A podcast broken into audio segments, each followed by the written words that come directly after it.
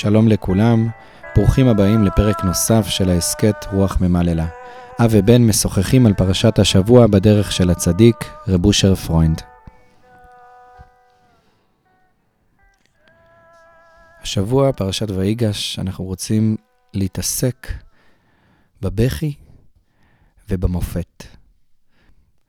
אנחנו רוצים להבין את מהות הבכי של יוסף, ולצאת מתוך כך גם להבין את מהות הבכי בדרך של רב אושר, הבכי כמייצג של רגש אז. אנחנו יודעים שרב אושר אומר הרבה שהדרך שלו היא, הוא לא מחדש, הוא ממשיך את הדרך שסללו אבות הקדושים, הארי הקדוש, הבעל שם טוב, הוא ממשיך בעצם את הדרך של החסידות. אנחנו יודעים שהחסידות בראשיתה הבעל שם טוב הדגיש את החשיבות של ההתלהבות, של הלהט, של הניצוץ, והבכי במובן הזה מייצג את הרגש האז. רוצים להבין אם בדרך של רב אושר גם הבכי מתפקד באותו אופן, וגם בחיים שלנו באיזה אופן הרגש האז מתפקד כמסייע או כמפריע, כדבר שצריך לשאוף אליו או כדבר שיש להיזהר ממנו. וגם לדון בנושא של המופת, בעצם יש פה את האחים הקדושים שנמצאים בסיטואציה שעומדת להוביל אותם בסופו של דבר לגלות במצרים, והאם לא היה בכוחם למנוע את הגלות הזאת, בעצם ליצור איזשהו מופת, להתערב בטבע, מה שאנחנו רואים שקורה בתנ"ך, ואנחנו גם כחסידים של רב אושר יודעים שבעצם לצדיקים היו יכולות מופתים, של מופת, ואנחנו רוצים לבחון עד היכן מגיע המופת, והאם יש, כמו שדיברנו על הבכי, לשאוף, למפ... לשאוף למופת, להיעזר בו, או האם גם הוא מהווה איזשהו משהו שיש בו דבש וגם עוקץ. תודה מוישיק. כן, אנחנו נמצאים ברגע הקריטי ביותר, במפגש אה, הכל כך טעון של אה, יהודה ויוסף. אנחנו רואים בעצם כיצד יהודה, שדקות ספורות קודם אמר מה נצטדק ומה נדבר, מה נדבר, אלוהים מצא את עוון עבדיך, הננו עבדים לאדוני, גם אנחנו, גם אשר נמצא גביע בידו. מבין יהודה שהכל בעצם, הקדוש ברוך הוא עורר אותם, אלוהים מצא את עוון עבדיך. ומה זה מעניין את יוסף, אם אלוהים מצא את עוון עבדיך? יוסף הוא המלך, ויהודה מדבר איתו דיבורים של אבוידה. זה לא אתה יוסף, וזה גם לא אני. כלומר, זה אני בגלל החטאים שלי, וזה לא אני בגלל הגנבות שלי או הגנבות של אח שלי. זה בעצם הכל, העומק הפנימי שהקדוש ברוך הוא מעורר אותי. ואז אומר לו יוסף, ואומר חלילה לי מעשות זאת, האיש אשר נמצא גביע בידו, הוא יהיה לי לעבד, ואתם עלו לשלום אל אביכם. יש פה הפסקה של שבוע, ואז ויגש אליו יהודה. ואז בעצם בשבוע הזה, בערף עין הזה, יהודה מתעשת ומבין שאומנם הוא יכול להיות עבד לכל החיים. וזה בסדר, זה קשה מאוד, מוישיק. אנחנו יודעים את הסוף הטוב, אנחנו יודעים את האפי-אנד. אבל יהודה, שבעצם נמצא עכשיו במצב הזה שהוא מבין שהוא הפסיד הכל, אבל בעצם זה שהוא יודע שאלוהים מצא את עוון עבדיך, יש את האמונה שאם יש אלוקים ויש לי עוון, אין שבר. חייבים להמשיך לדבר עם אלוהים, עם הקדוש ברוך הוא. לא רק עם יוסף. יוסף הוא סיבה מהשם. המלך הזה סיבה. עכשיו אני אעשה כמו שיעקב עשה מול עשיו. שיעקב לא השתחווה לעשיו, כמו שאומר הזוהר. יעקב הבין שעשיו זה בורא עולם, מתגלה אליו דרך הכאב, דרך האיסורים, דרך ההכנעה, דרך זה שיעקב שיש לו מלאכים, זוכר את הפשטות שלו, את האמון הפשוטה. ועכשיו הוא הולך בכיוון הזה יהודה. והוא מספר לקדוש ברוך הוא סיפור, יוסף הוא בובה, הוא דחליל. והוא מספר לקדוש ברוך הוא סיפור, והוא מודה על האמת. ותוך כדי הסיפור שהוא מספר, כמו שאנחנו יודעים שהאותיות ויספר, זה אותיות יוסף שם עם ריש. אז הוא מספר ליוסף את הסיפור, מספר לעצמו את הסיפור, ואז הוא אומר את המילה, כי אני עבדך ערב, עין ריש בית, ערב את הנער, ערב, ערב את הנער, אני ערב. ואז הוא אומר בסוף, מה יהיה לאבא שלי? פן יראה ברע אשר ימצא את אבי. עוד פעם בית ריש עין. כלומר, יש פה עין ריש בית ערב, ובית ריש עין ברע. ומוישיק, מה לכאורה מסתתר פה במילים האלה? האנרגיה הגלומה בפצצת האטום של המילים האלה. הוא בעצם אומר, הבנתי שהיה רעב, ריש עין בית. יש רעב. הרעב הזה בעצם אמור להזכיר לי את הפעם הראשונה שהופיעה המילה הזאת, עין ריש בית בעולם. זה בעצם ויהי ערב ויהי בוקר. הפוך מבוקר זה ערב. ערב זה אמונה, ערב זה חושך. יש חושך בעולם. יש חושך, יש רעב, יש כאב, יש עין, יש היעדר. הקדוש ברוך הוא בעצם מעורר אותי עכשיו, ישבנו לאכול לחם, וישבו לאכול לחם כשמכרנו את יוסף. הקדוש ברוך הוא מעורר אותי, ואני מבין בעצם שהרעב הזה, הוא קורא לערבות. מה זה וערב נא השם אלוקינו דברי תורתך בפינו תמתיק, תמתיק את הערב, תמתיק, איך אני ממתיק? על ידי הערבות. מה זה הערבות? יהודה כדרכו מתעשת ומוותר, צדקה ממני. יהודה לוקח אחריות, יהודה מבין שהוא יהיה עבד, אני יישאר פה עבד לכל החיים, אבל תשאיר בבקשה לבנימין שילך הביתה. אני יודע שהוא לא גנב. אני יודע שיצר הרע רוצה להגיד שחשבתי על יוסף, שהוא השם בעריות, שהוא השם בכל הדברים הרעים, הוא בעל החלומות, אני מבין שהכל שטויות, הכל אצלי, הכל בתוכי. יהודה מדבר בעצם, כשהוא מודה על האמת, כשהוא מודה שאין לו משחק עם אף אחד, הוא לא מבין כלום, אבל יודע שהקדוש ברוך הוא בא לגבות את שטר החוב. ובעצם הערבות שלו מבין שלולא הערבות, הוא יראה ברע שימצא את אביו. ואז, כשהוא עושה את חשבון הנפש העמוק העמוק הזה, ממשיך את האשמים אנחנו בגדול, יוסף נשבר. יוסף המושלם, יוסף הצדיק, יוסף של מידת היסוד, היסוד שלו מתערער, והוא לא יכול להתאפק, והוא בוכה. הוא בוכה, אנחנו רואים את יהודה לא בוכה. האחים אף פעם לא בכו, יהודה אף פעם לא בכה. אף פעם לא יכלתי לשאת את הפער הזה, מוישיק. שמונה פעמים בערך ספרנו שיוסף בכה במסגרת הגילויים של פרשיות וישב עד ויחי. אנחנו רואים שיוסף בוכה פה, אבל יוסף בכה בפעם הראשונה, כשהוא פגש את האחים והכיר אותם וראה את הדיבורים שלהם, את תחילת חשבון הנפש. אז הוא בוכה, הוא הולך לחדר. ויוסף בוכה שוב, כשמביאים את בנימין, הוא לא מחזיק מעמד, הוא בוכה על בנימין.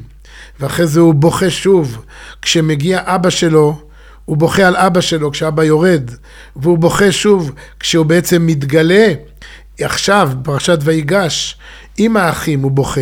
האחים מדברים איתו, האחים נבלים, האחים בשוק, אבל הם לא בוכים. וכשאבא מגיע הוא בוכה והאבא לא בוכה, יעקב לא בוכה. ואחר כך שבעצם יעקב נפטר ומת בפרשת השבוע הבאה, האחים באים ומתחננים לפניו שלא יהרוג אותם, כי אבא נפטר ועכשיו בעצם אתה יכול לסגור חשבונות. הוא בוכה והם לא בוכים. וכמו שפתחת מוישיק היקר, הבכי יש לו כתבים, כתבים רבים. יש בכי של מסכנות, שרב אושר דיבר על המסכנות, שהמסכנות זה בעצם פתרון קל לברוח אל הכאב, לברוח אל האיסורים, בעצם לברוח אל הייאוש, לברוח אל העצבות. ויש בכי של הגאולה שאתה הזכרת. יש בכי שבעצם הוא בכי של הכנעה לבורא עולם, או בכי של שמחה, כי יש בורא עולם. יוסף הצדיק ניסה כל הזמן לאחוז בכתבים, בשני הכתבים, הוא מצד אחד שלם ומושלם. הוא צדיק, המתגבר, עושה עבודה, אבל בתוך תוכו העולם שבו מתערער לגמרי, כי אי אפשר להחזיק מעמד.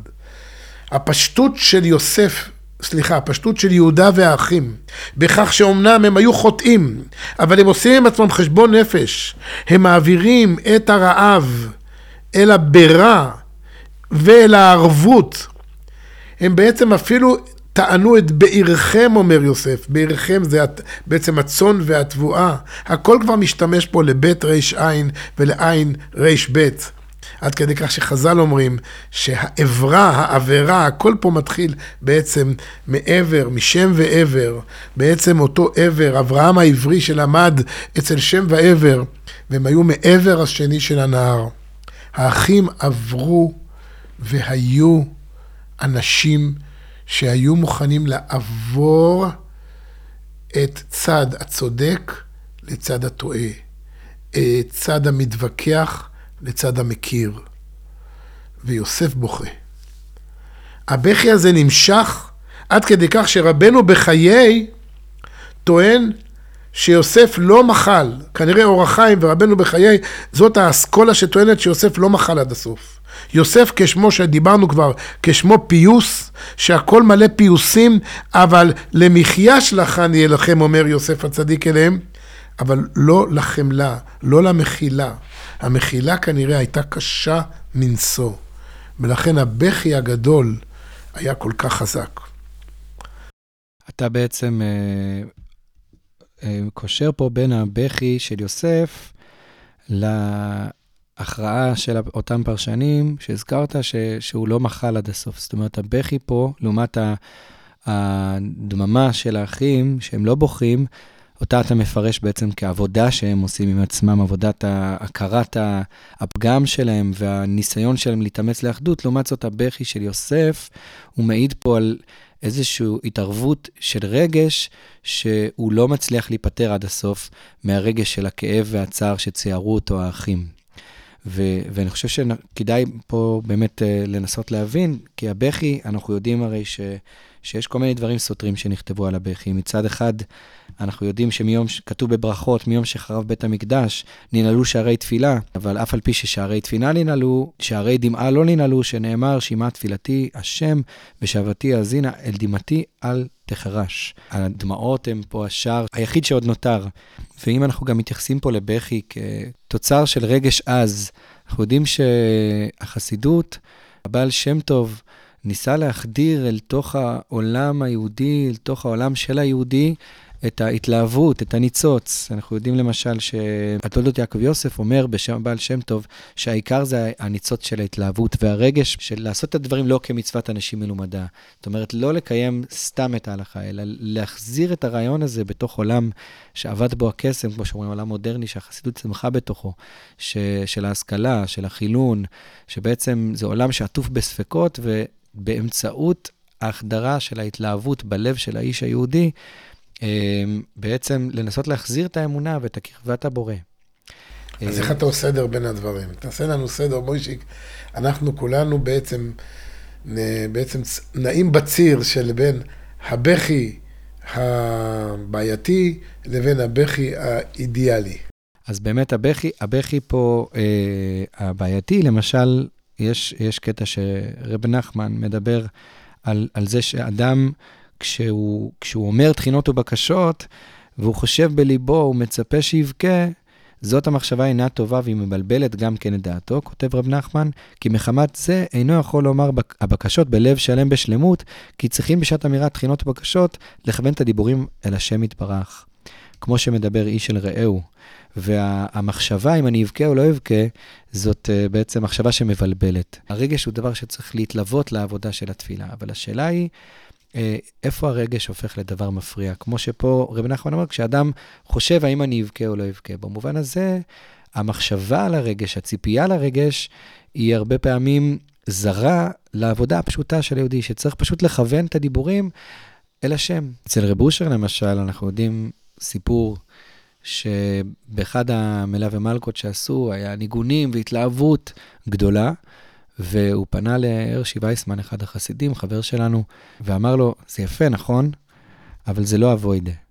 במובן הזה גם השירה, כאיזו התפרצות של, של רגש, כ, כמשהו שהוא מבטא רגש אז, ו, ואותו ניצוץ אש שאמרנו בשם הבעל שם טוב, פה בעצם רב אושר מפריד את זה מהאבוידה. ואני חושב שרב אושר ממשיך במובן הזה, את, את הפרי הארץ, שהוא התלמיד של המגד, התלמיד של, של הבעל שם טוב, שהוא אומר שהדבקות אחר המורגש, הוא הדבקות בשאינו מורגש. הפרי הארץ למשל מדגיש הרבה את העבודה בלי טעם וריח, בלי טעם ודעת. את המקום של העבודה הפשוטה, שאצל רב אושר בא לידי ביטוי הרבה בדיבורים על השתיקה ואמונה פשוטה. ובמובן הזה אפשר אולי להבין בדרך של רב אושר את אותה ביקורת שאתה מסביר על הבכי של יוסף, שהיא מעידה בעצם שהוא היה שקוע ברגש ולא הצליח לצאת מעצמו ולהתפייס, כי, כי הרגש... חס ושלום ביקורת. אני משתמש כשדה תעופה, כפלטפורמה לבכיו הרב של יוסף, לדון על הרגשות שלנו ולא לשפוט את יוסף. סוכן. אנחנו לא, לא, כמובן, לא שופטים את יוסף, אלא מנסים מתוך, ה, מתוך העיון ב, ב, ב, בפרשיות האלה להבין משהו לחיים שלנו. בדיוק. גם יודעים שהבכי של יוסף, כמו שרש"י אומר, הוא בכי על חורבן. זאת אומרת, זה בוודאי שיוסף, כשהוא בכה, הוא ראה דברים שאנחנו קטונו ולא, ואנחנו כן, עיוורים כן. בבחיות שלנו. אבל בכל זאת, אנחנו כן מנסים להבין, אה, אם הבכי פה קשור לזה ש... שהוא, שהוא לא אה, פייס, לא, לא, לא, לא אה, הגיע לפיוס מוחלט עם האחים, שאנחנו יודעים שזה דבר שאחר כך חז"ל אה, מקשרים אותו לעשרת הרוגי מלכות, ו, ו, ובכלל לכל הגלות של מצרים, שאם יוסף היה באמת אולי מת, מפייס, ומתפייס עם האחים בלב שלם, אולי זה היה נמנע. אני יכול בעצם להשתמש בביטויים, יוסף הוא המתאפק הגדול, הוא התאפק עם אשת פוטיפר, והוא התאפק אה, בניסיון שהיה לו מול פרעה, לא להגיד אני, אלא להגיד בלעדיי, אבל חייבים... פה לא לה... יכל להתאפק. בדיוק, מוישיק. כלומר, פה כתוב, ולא יכול להתאפק, כמה פעמים כתוב, לא יכול להתאפק. כלומר, האדם חייב להכיר שהוא לא מסוגל להתאפק, אז יוצא לו בבכי. איך אה, רב אושר אמר, אמרו אה, לרב אושר שיש חסידות מסוימת, שהיא מאוד אה, פרושה מבינו לבינה. רב אושר דיבר על, על עוצמת היצר שיש לנו, על תאוות הבשרים. הוא אמר, הנה רב אושר, יש חסידות מפורסמת שהם בדרכם עושים את זה... יש להם הנהגות, הנהגות יותר... הנהגות פרושות מאוד. פרושות מאוד. אז הוא אמר, כן, הם ממירים את תאוות הבשרים ואת תאוות הבינו לבינה לתאוות הרציחה. אצלם זה יוצא ברציחה. אצלם זה יוצא ברציחה. אז אני אומר, כלומר, בעצם הוא רמז שאף פעם חוק שימור האנרגיה של התאווה קיים. ואם אדם לא מכיר את זה, באיזשהו מקום זה יבוא לו בגדול. הוא חייב להכיר את הסכנה שלו. ובעצם יוסף כביכול שהצליח להיות מושלם, היה חייב לא להתאפק בסוף. אז הוא לא התאפק עם הבכי.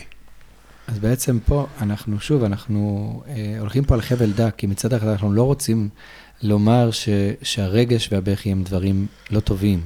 אה, זאת אומרת, כמו, אנחנו הולכים גם בדרך של הבשט, שאומר העיקר זה כשיש אש, ניצוץ אש של התלהבות. כן. אבל לא להפוך את הדבר הזה לעיקר. זה צריך להיות סיוע בעבודת השם. זאת אומרת, אם כמו רב נחמן, כמו שרב נחמן אומר, כשאני חושב, האם אני אבכה או אני לא אבכה, אני מצפה לבכי, אז אני בעצם מוסח בדעתי מה, מהעיקר, שזה לדבר בפשטות. רב אושר מדבר על האמונה הפשוטה, על הצורך של היהודי, להיות בעצם בעבודה.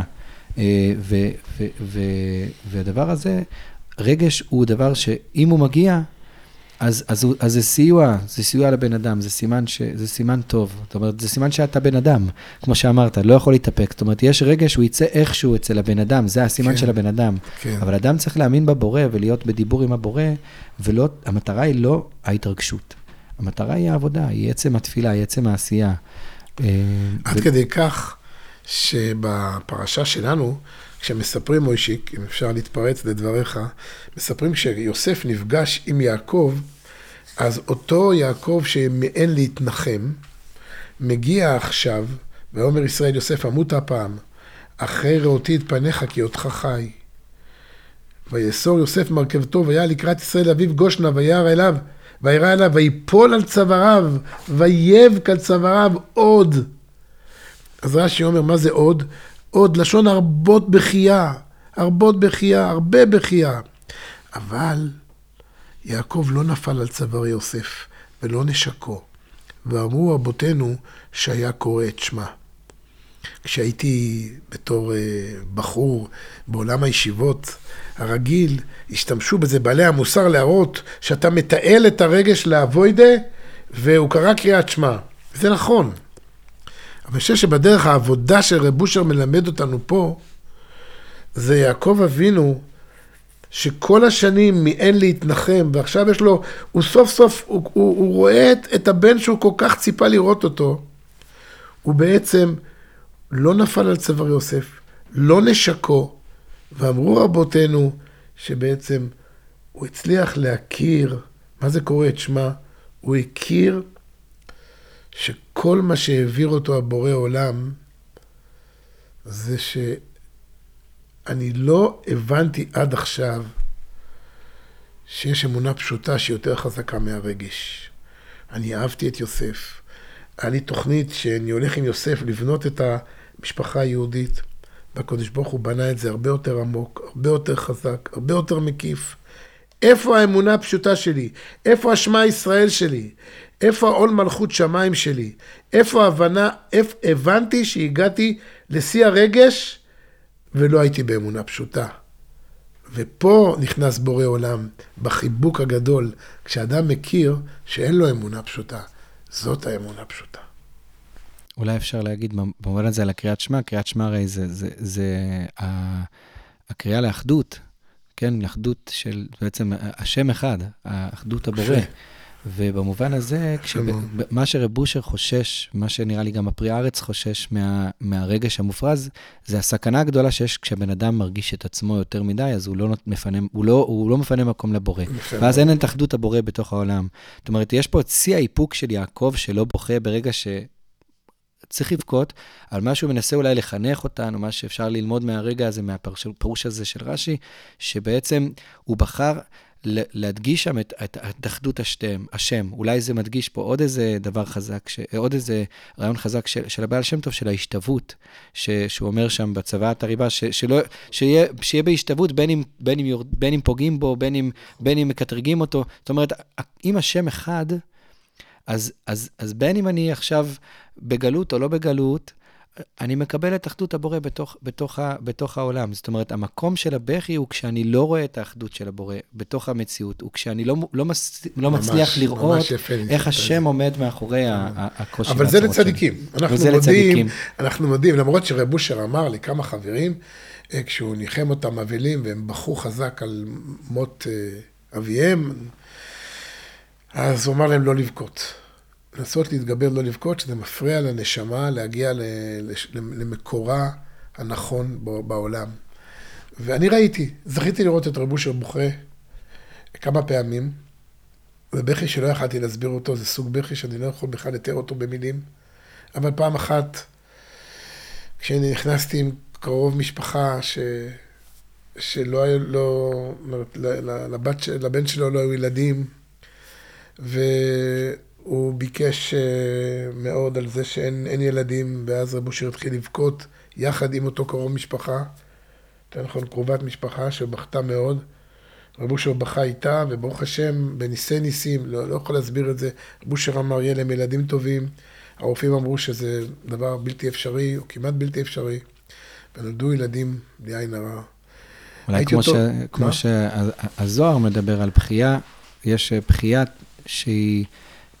תקועה בלב בצד אחד, וחדווה תקועה בלב בצד שני. זאת אומרת, בחייה עם חדווה, בחייה שהיא, שהיא, שיש בה, כי, כי פה אתה מתאר איזה רגע שרב אושר בעצם פחה איתה על הצרות שלה, אבל גם, אבל גם היה בחדווה, כי הוא אמר, יהיו לה ילדים, ובאמת כך היה. הלוך ילך ובחור נושא, נושא אלומותיו, כאילו שהוא לוקח את אותם אלומות, הבכי שמביא, הבכי שמפרה את האדמה. אתה יודע מה? דמעות של גשם, הן דמעות שפותחות שמיים. הדמעות צריכות להיות דמעות, לא של עצבות, אלא דמעות של גשם. דמעות של, שמצמיחות. דמעות שמצמיחות. שקשורות בהמשך, בהמשכיות של התנועה, ולא בהתבוססות. כן. בעצמי או, ב, או במסכנות. ואם אפשר, אתה רוצה שנעבור לקטע השני של המופתים. אז בעצם באותו מבנה שרב אושר מאוד מאוד ביקר, ביקר בקוף את נושא הבכי ונושא הרגש, למרות שכל כולו היה רגש, כל כולו היה אהבה, כל כולו היה רגישות, אז בגימל שין הזה אנחנו רואים את העוצמה הגדולה של רש"י וחז"ל, שמדברים פה על המופתים. גם על המופתים אנחנו חייבים להגיד כמה מילים לסיום. האם זה בעצם אפולוגטיקה, שאנחנו רואים כיצד רש"י אומר שיהודה נמצא לפני יוסף ואומר, אדבר נא דבר באוזני אדוני, שבעצם יוסף יכל להוציא את חרבו, או בעצם להוציא את כוחו מתוכו פנימה ולהחריב את כל מצרים, להרוג את יוסף, להרוג את פרעה, כי כמוך כפרעה, כמו שאני יכול להרוג את פרעה, אני יכול להרוג אותך. האם זה בעצם איזשהו ניסיון להגיד שהצדיקים, כל כך צדיקים, לא יכול להיות שהם לא, מסת... לא מסוגלים להשתלט על הרשעים? או שיש פה משהו שבעצם אנחנו יודעים שהצדיקי אמת באמת היה להם יכולת לברוא עולמות ולהחריב עולמות. אנחנו לא מבינים בזה כלום, אפילו לדבר על זה מסוכן. אבל כמו שאנחנו יודעים, רב אושר, מי שזכה להיות בקרבתו פשוט ראה בעיניים שלו מופתים רבים מאוד. ואתה הזכרת לי, מוישיק, שדיברנו קודם על הסיפור המפורסם על הקמע של המגיד מקוזניץ, שהרבא מגרוג'יץ, שרב אושר השלים לו מניין שנים כשהוא בא לארץ, וכשהוא נפטר הצדיק הזה, אשתו שהיא בעצם הייתה הנכדה, הנינה ש... של הרבא מקוזניץ, רצתה לתת כמתנה לרב אושר את, את הקרמיה החשוב, המשמעותי של הרבא המגיד מקוזניץ, ורב אושר קיבל להחזיק את זה בידו והחזיר את זה ואמר שהוא לא מוכן בעצם לקבל משהו בלי אבוידה. כלומר, בעצם המטרה היא לא המופתים. כל כך הרבה מופתים ראינו אצל רב אושר, כל אחד שפותח את העיניים. רב אושר עצמו סיפר שהוא עצמו זכה שיעברו דרכו מופתי הבעל שם טוב להרבה יהודים, אבל הוא ראה שמהמופתים האלה, בסופו של דבר אנחנו לא משתנים. אמנם אנחנו מתעוררים לאמונה, ראתה שפחה בים, מה שלא ראה יחזקאל בן בוזי. אנחנו ממש רואים את הבורא עולם. אבל כמו שאמר רבי מקוצק, ונשארה שפחה. אנחנו נשארים שפחות. זה טוב להישאר שפחות, במובן הזה שנהיה בשפלות. הבעיה שנשארנו שפחות, במובן הזה שאנחנו לא מבינים שיש בורא עולם וצריך לעשות עבודה. אנחנו לא מזדעזעים מהמופת, אלא אנחנו מתרגשים שאנחנו זכינו לראות מופת, אז אולי אנחנו ראויים לזה. וזה בעצם הבעיה הגדולה שלנו. אנחנו חייבים להבין שהמופת הגדול ביותר, כמו שאומר הרמב"ן, זה בעצם המופת של, של הנשימה, של היומיום, של הפשטות. זה המופת שהקדוש ברוך הוא בעצם יוצר אור ובורא חושך, מחדש בטובו בכל יום תמיד מעשה בראשית, לעולם השם דברך ניצב באמר, בשמיים, כל רגע ורגע. זה מופת עצום. זה אנחנו קשה לנו לקבל, כי מה שהמטרה בפרשת ויגש, פרשת, הפרשה הזאת בעצם לעורר אותנו, כמו כל התורה כולה, זה חשבון הנפש הפנימי שלי, על המידות שלי, על הפגמים שלי. המופת צריך לעורר אותי להבין כמה אני קטן, כמה אני בעצם מסוכן, וכמה הקדוש ברוך הוא אוהב אותי באהבה שאינה תלויה בדבר, שעושה לי מופתים כל היום בשביל לעורר אותי. ולכן יהודה בהחלט יכל להרוג יחד עם האחים את כל מצרים. אבל המופת הזה, זה הסכנה. לכן יש פה עוד ביטוי אחד, שחזק כל כך פה מוישיק בפרשיות האלה. שבר, יש שבר במצרים. הרי אנחנו יודעים שהשבר בתחילת התורה, ויגשו לשבור הדלת אצל לוט. שוברים, שבר זה to break, אבל בעצם אנחנו רואים שפתאום הופך להיות המילה שבר פה, לפתיחה. יש שבר במצרים. מה הכוונה שבר במצרים? יש אוכל, יש חיים, אסור שיש שיברון. אנחנו היום משתמשים בביטוי הזה שבר כשיש לו ארבע פירושים. שבר כמו לשבור ולהרוס, שבר כמו בעצם מזון, ש... לשון מחר וקניין, שבר, שליש, פירוש שלישי, מלשון אישה שנמצאת על המשבר לפני הלידה, המשבר הגדול ביותר זה הפתח הגדול ביותר, והשבר הרביעי זה החלום ושברו, שבר החלום. אנחנו רואים כיצד הבשר הזה של השבר הוא בעצם כתבים גדולים בין להרוס לבין ההפך. אם אני לא נשבר, אם אני לא לוקח את המויפת להתעוררות שאני מבין עכשיו שכל החיים שלי, כל המשברים שלי, משבריך וגליך עליי עברו. אני מבין בעצם שהשבר זה בשורה, כמו שכתבת יפה באחד השירים שלך, אז אני הופך את הנשימה למויפת, ואני מבקש מהשם שייתן לי להבין שכל נשימה ונשימה תלליה, הללויה. השבר אצל רב אושר, הוא אמר לך להתפלל, אבא תעזור לי להכיר את המציאות שלי, כן. ולא להישבר. והשבר הוא יכול לקרות, או, או שבר של ייאוש או שבר של גאווה, במובן הזה ששבר של הייאוש הוא ברור.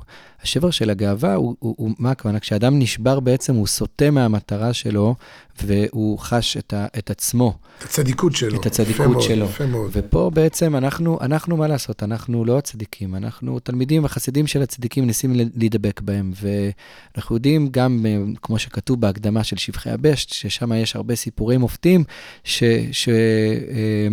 שהמחבר של שבחי הבשט כתב בעצם שהיה זמן שהיו מופתים, וכשהיו מופתים אנשים בקלות היו מאמינים, ועכשיו שהמופתים הולכים ומתמעטים, צריך להעלות את המופתים האלה על הכתב, כי, כי המופתים מחזקים את האמונה. אנחנו יודעים גם אצל רב אושר, שמתואר בעצם תקופה שהיו בה יותר מופתים, ואחר כך תקופה שהתמעטו המופתים, ואני חושב שגם אצלו המופתים היו בעצם מתוך מטרה, לקרב את האדם לאמונה בבורא.